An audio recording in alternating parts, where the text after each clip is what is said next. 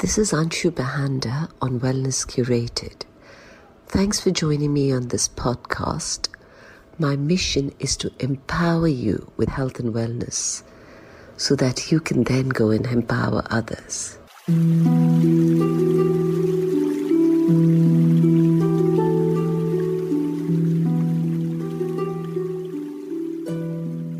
I'd like to introduce you to someone who is a real guiding light in the world of healing in Sri Lanka and beyond. Shobna Cook is a homeopath, yoga teacher, pranic healer, Vedic astrologer, and tarot card reader. And she organizes holistic workshops to help people heal and reboot. There is so much in this podcast Listen to this. The studies done and scans done by scientists, they say that when there's been the scans being taken, it's in the amygdala and the frontal lobes that have a lot of activity when there's guilt, emotions of guilt. We must remember that amygdala, part of the limbic system and the nervous system, is a place from which we respond our fight or flight mode. But if we're constantly functioning in that realm on a constant basis, then you're looking at that adrenaline burnout. You're looking at panic attacks, anxiety, depression. I wanted to ask you how exactly do you define guilt? According to the Eastern philosophies in Vedanta, the definition that I like was that guilt is a force that should come from your conscience to let you know the right path is there something we need to look at, something we didn't mean to oversee? Did we hurt somebody? So there is a there is a positive element to these gentle pangs of guilt. But then there is mm-hmm. also a point that it can become quite damaging for us and it can really eat us within. So it's really, really important, I think, for us to differentiate the difference between a healthy guilt and a guilt that's damaging for us. Okay. I think psychologists have defined that there are five kinds of guilt. It's healthy guilt, the kind that's mm-hmm. sort of mm-hmm. when we've done something and it's our conscience reflecting it back. And it gives us an opportunity to correct ourselves. Don't blame right. ourselves, but to be able to look and assume a proactive attitude, guilt for negligence, you know, something that was within our duty of care and we oversaw. Sometimes that leads us to judge, to punish, to condemn ourselves. And in that case, we must remember to recognize the unpleasant feelings and to accept them and make radical acceptance, you know, imaginary guilt. This one is something we need to all watch out for because this is that hyper empath or a burnout syndrome. People who have had chronic guilt. And they imagine that they are guilty because they have been conditioned to believe so in their environments mm-hmm. within them the self-talk is negative. So this is the one that i really think we have to all be careful of because we must accept our limitations even though we right. sometimes like to think we're superwoman. We're also human and we must honor that. We must serve from a full cup not from an empty cup. So this okay. imaginary guilt, it's it comes from not feeling enough, from not helping enough, not dedicating more time, more resources. If we find ourselves in this loop, it's really important to sit down and really kick in that self reflection, self care, um, other practices, which I'm going to talk about a bit later, because this point is when it takes a negative turn towards our health. Okay. Survivor guilt. You know, I feel bad that I escaped the accident. I feel bad that, mm-hmm. you know, I live in a comfortable place. All of that.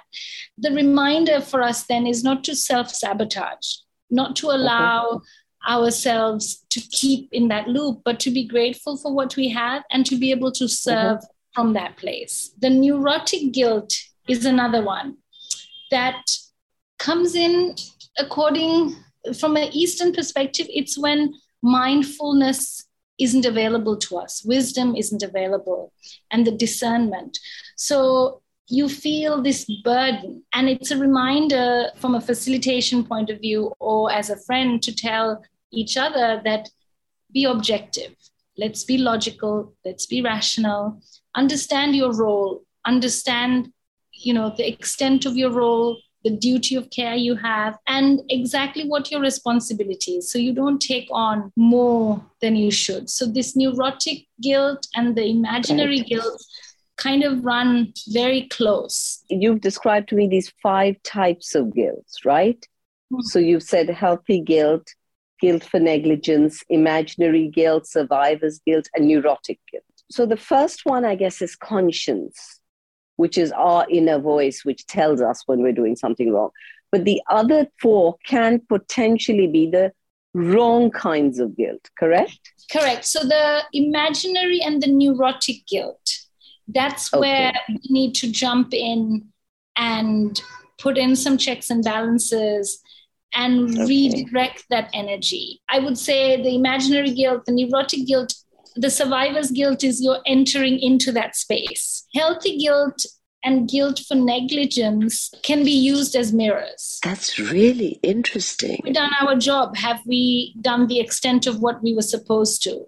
And correct ourselves. But once we start going into the imaginary and the neurotic guilt, that means we are not able to discern our intelligence, our wisdom. It's important, I think, to identify the root, what okay. kind of guilt you have. So, Shobna, tell me when you look at the brain, when the neuroscientists look at the brain, when mm-hmm. feelings of guilt arise, which part of the brain do they actually sit in? And what part do we need to work on from, like you're saying, a yogic perspective or any perspective that you're going to tell us, the tools you're going to give us? From the studies done and scans done by scientists, they say that when there's been the scans being taken, it's in the amygdala and the frontal lobes that have a lot of activity when there's guilt, emotions of guilt. And okay. we must remember that amygdala, part of the limbic system and the nervous system, is a place from which we respond our fight or flight mode. But if we're constantly functioning in that realm. So let's say there's a lot of activity there on a constant basis. Then you're looking at that adrenaline burnout. You're looking at panic attacks, mm-hmm. anxiety, depression. And if we use the psychologist method, you've then probably crossed the line into that neurotic and imaginary guilt. And we have to correct the frontal lobes, the amygdala, but it's the nervous system that is being affected cortisol released in that time is very notable. So, cortisol at that scale on a long period, living with guilt, then also has inflammation issues, chronic, and you know, the um, autoimmune issues, the anxiety loops, all of that which okay. we can very easily and gently successfully address with I, I, come back to yoga over and over again but yeah. for those of you who yoga isn't necessarily something you're interested in i would suggest you look at you know the martial arts i the tai chi mm. qigongs uh, just a gentle walk but it's that really working with the parasympathetic nervous system so you're saying basically is that we need to learn how to move from our sympathetic to the parasympathetic nervous system.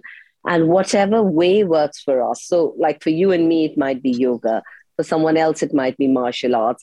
You know for someone else it might be just breath work exactly you know or or going for a walk. And i couldn't agree more. And just like you're saying yoga changed my life. I mean people i would think it people would say it's all physical. How can it change your life? How can a little bit of breathing change your life, but it's incredible. I mean, every time I come out of a yoga session, I just feel, you know, that I've made a little bit of energetic progress somewhere.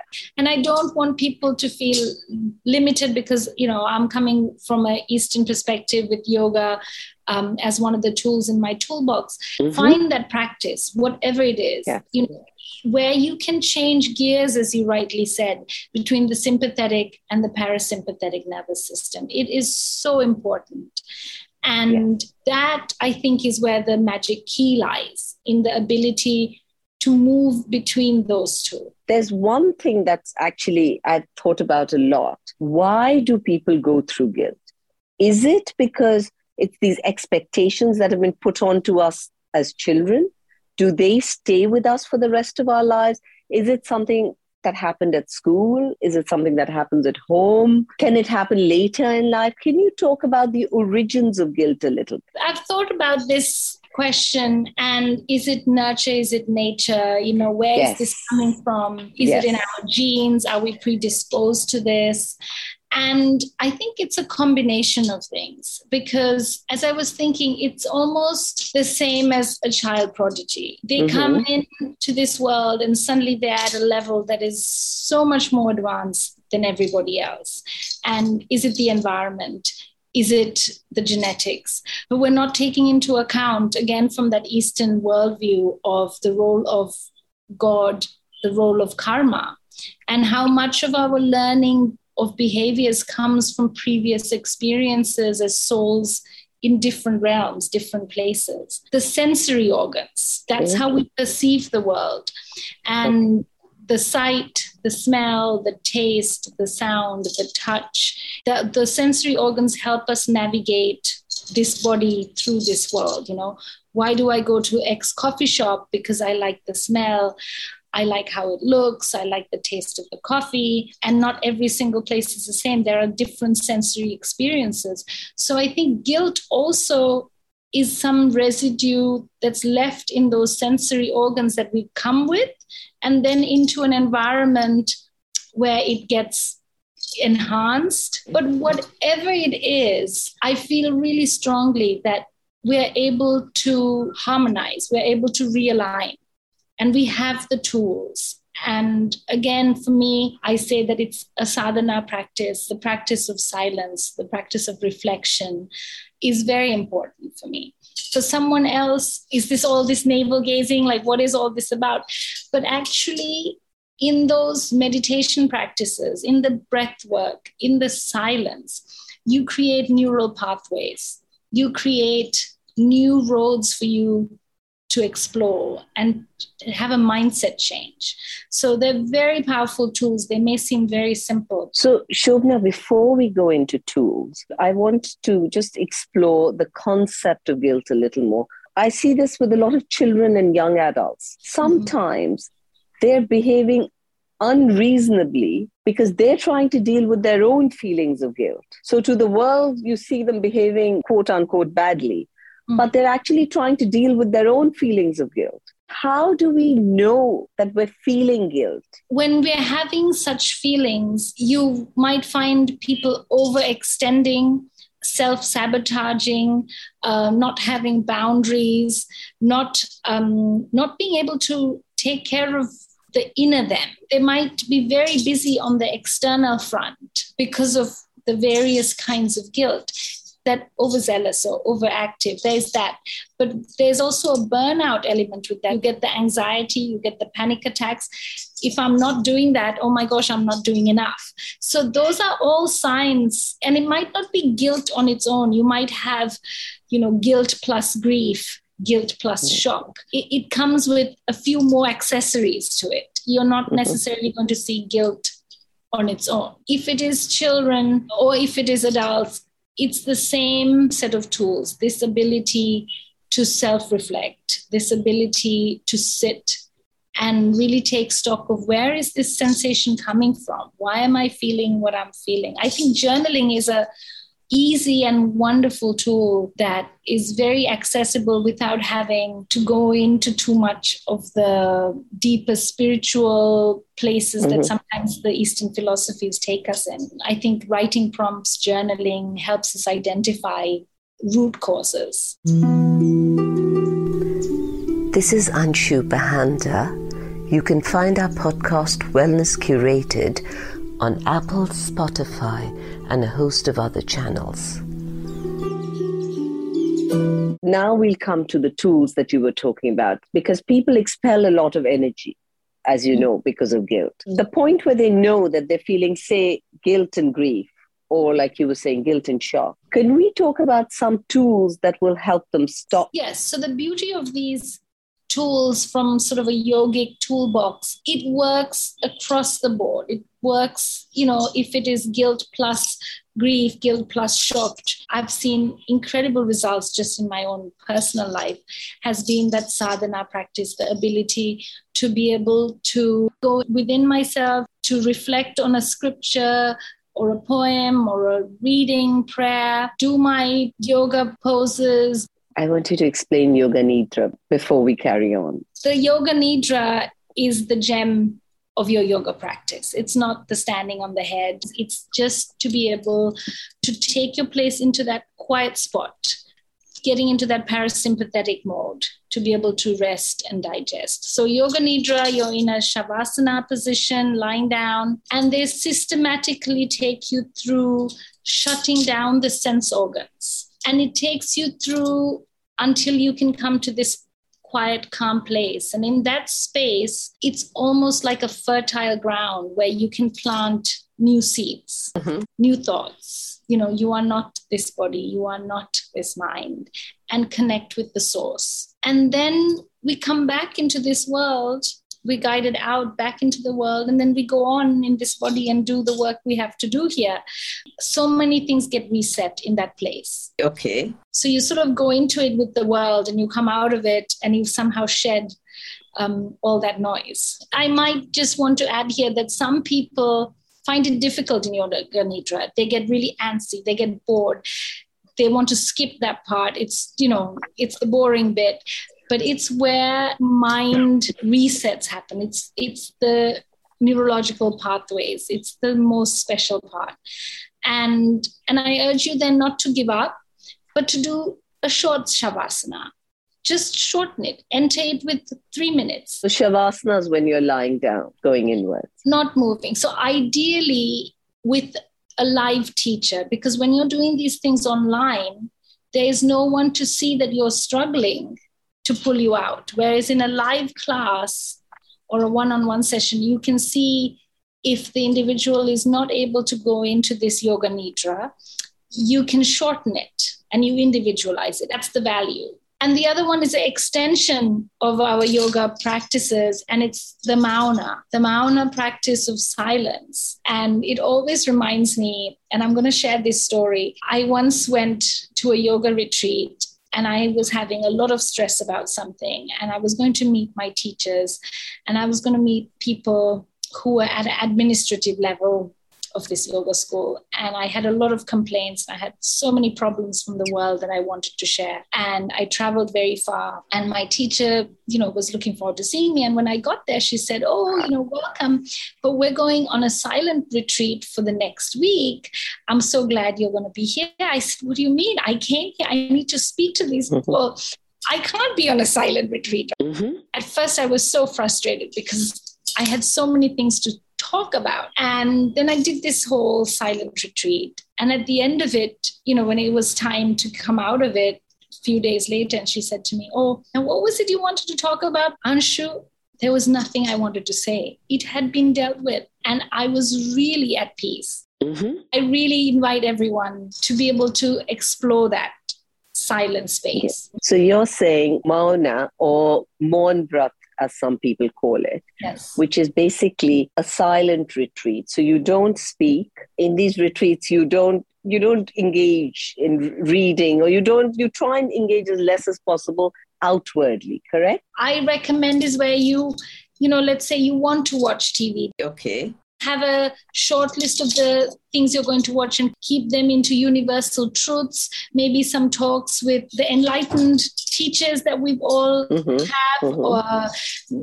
um, more spiritual food than intellectually stimulating documentaries. And the interesting thing that you've said, Shobna, which I just want to repeat for everyone listening in, is that you don't have to jump into a three day one straight away or an eight day or a 10 day one.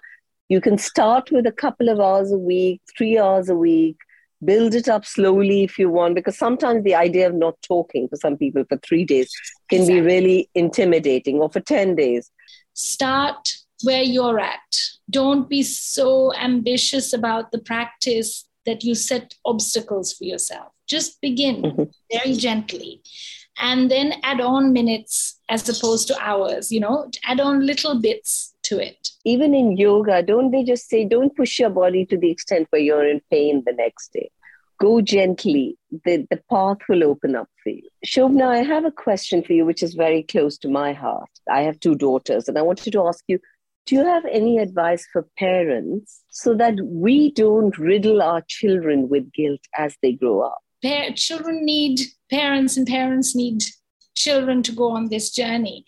But I think it's that awareness. What you give them are tools as opposed to your baggage. And I think it's very important for parents to be able to have their own personal practice. So they can then share from that place as opposed okay. to just speaking at them. You know, we do this in this family because this is how we've done it. Whereas if you have your own practice that's been handed down to you in your family of let's say evening prayer you know this has worked for me. I have found peace with it. I'd like you to try it. The family unit is that microcosm. So mm-hmm. we can if we can work out a lot of conflict resolution a lot of things within that we just have to then expand it. So the tools and sharing um, honest sharing of you know i feel xyz when you speak to me like that is important. I would say okay. open discussion and um, the ability to also say to your child you know i made a mistake. So now i have a question for you about open discussion. Isn't there not a very fine line shobna between open discussion and making the child feel guilty? It depends right? There are some topics that I think might not be with your parents that you want to have those discussions. If we can come to it with our own authentic human experience, then we're not putting on guilt for someone else that you have to do it this way. Um, you did it wrong. That honesty has to be there. Have you found that when you're speaking with your girls, when you're aware of things and when you're mindful, the delivery is different, right? Yes 100%. So I, I would say it's that mindfulness is what we need to bring into all our interactions. So I have two daughters who are very sensitive, and I see a lot of the younger generation. They're just very sensitive, they're very connected, you know, probably a lot more than a lot of our generation was. Yeah. But what I find is with kids who are very sensitive, then they also guilt themselves very easily. So, I mean, as an example, my older daughter, she will wear her clothes till they tear, and even when they're torn, because she doesn't want to put pressure on the earth. She feels like she's putting a lot of pressure on the environment. And where the earth is today, she doesn't want to take resources from it. Wow. So she okay. guilts herself a lot about what's happening to the world. She's hyper, she's almost hyper aware. She can't take that whole burden of the earth on herself. Ultimately, our collective effort that tips the balance. We must not overburden ourselves. You know, yes. we have to do within a, our limit. Like, this is what I can do. And if my best friend is buying so many things and I feel guilty that she's buying things, I can't compensate for her. She's someone then who's a very sensitive, empathetic person who feels so much so she needs to have some boundaries because her energy otherwise is going to leak and her energy is going to dissipate. I wanted to ask you one last question. Do you have any last bits of advice? My last bits of advice would be don't be so hard on yourself. Give yourself some space, give yourself some time, process your emotions. Really take that time to, to feel the sensations, to understand where the sensations are within the body, within the mind, to find that place to respond from and take time, really take time and take space. Interesting. I also really believe that we've come on this human journey to almost refine our souls. We must approach all these experiences as lessons. It's a poem that's been written by Bhakti Yoga Guru Srila Bhaktivinoda Thakura. He wrote many songs, some of which show the deepest feelings of guilt can help reconnect us to the absolute truth. And this poem is called Forgetting You. O Lord, I'm came to this material world where I have experienced a host of pains and sorrows. Now I approach your lotus feet and submit my tale of woe. whilst still bound up tightly in the unbearable confines of my mother's womb, O Lord, you once revealed yourself before me, appearing only briefly. You then abandoned this poor servant of yours. At that moment, I thought, after my birth, I will worship you. But alas, after taking birth, I fell into the entangling network of worldly illusions. Thus, I possessed not even a drop of true knowledge. As a dear son, fondled in the laps of relatives, I passed my time smiling and laughing. The affection of my father and mother helped me to forget you even more. And I began to think that the material world was a very nice place. Day by day, I gradually grew into a young boy. I began to play with the other boys, and I diligently read and studied my school lessons every day. Proud of my accomplishments, my education, I traveled from place to place and earned much wealth, thereby maintaining my family with undivided attention. I forgot you, O Lord. Now, in old age, this Bhaktivinoda very sadly weeps. I failed to worship you, O Lord, and instead passed my days in vain. What will be my fate now? We're on a little adventure. So I hope we take the time to really connect and merge with that source energy. Wonderful. Thank you so much.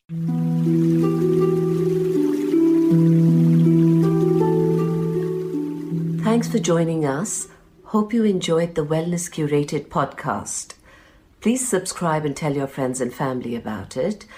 And here's to you leading your best life.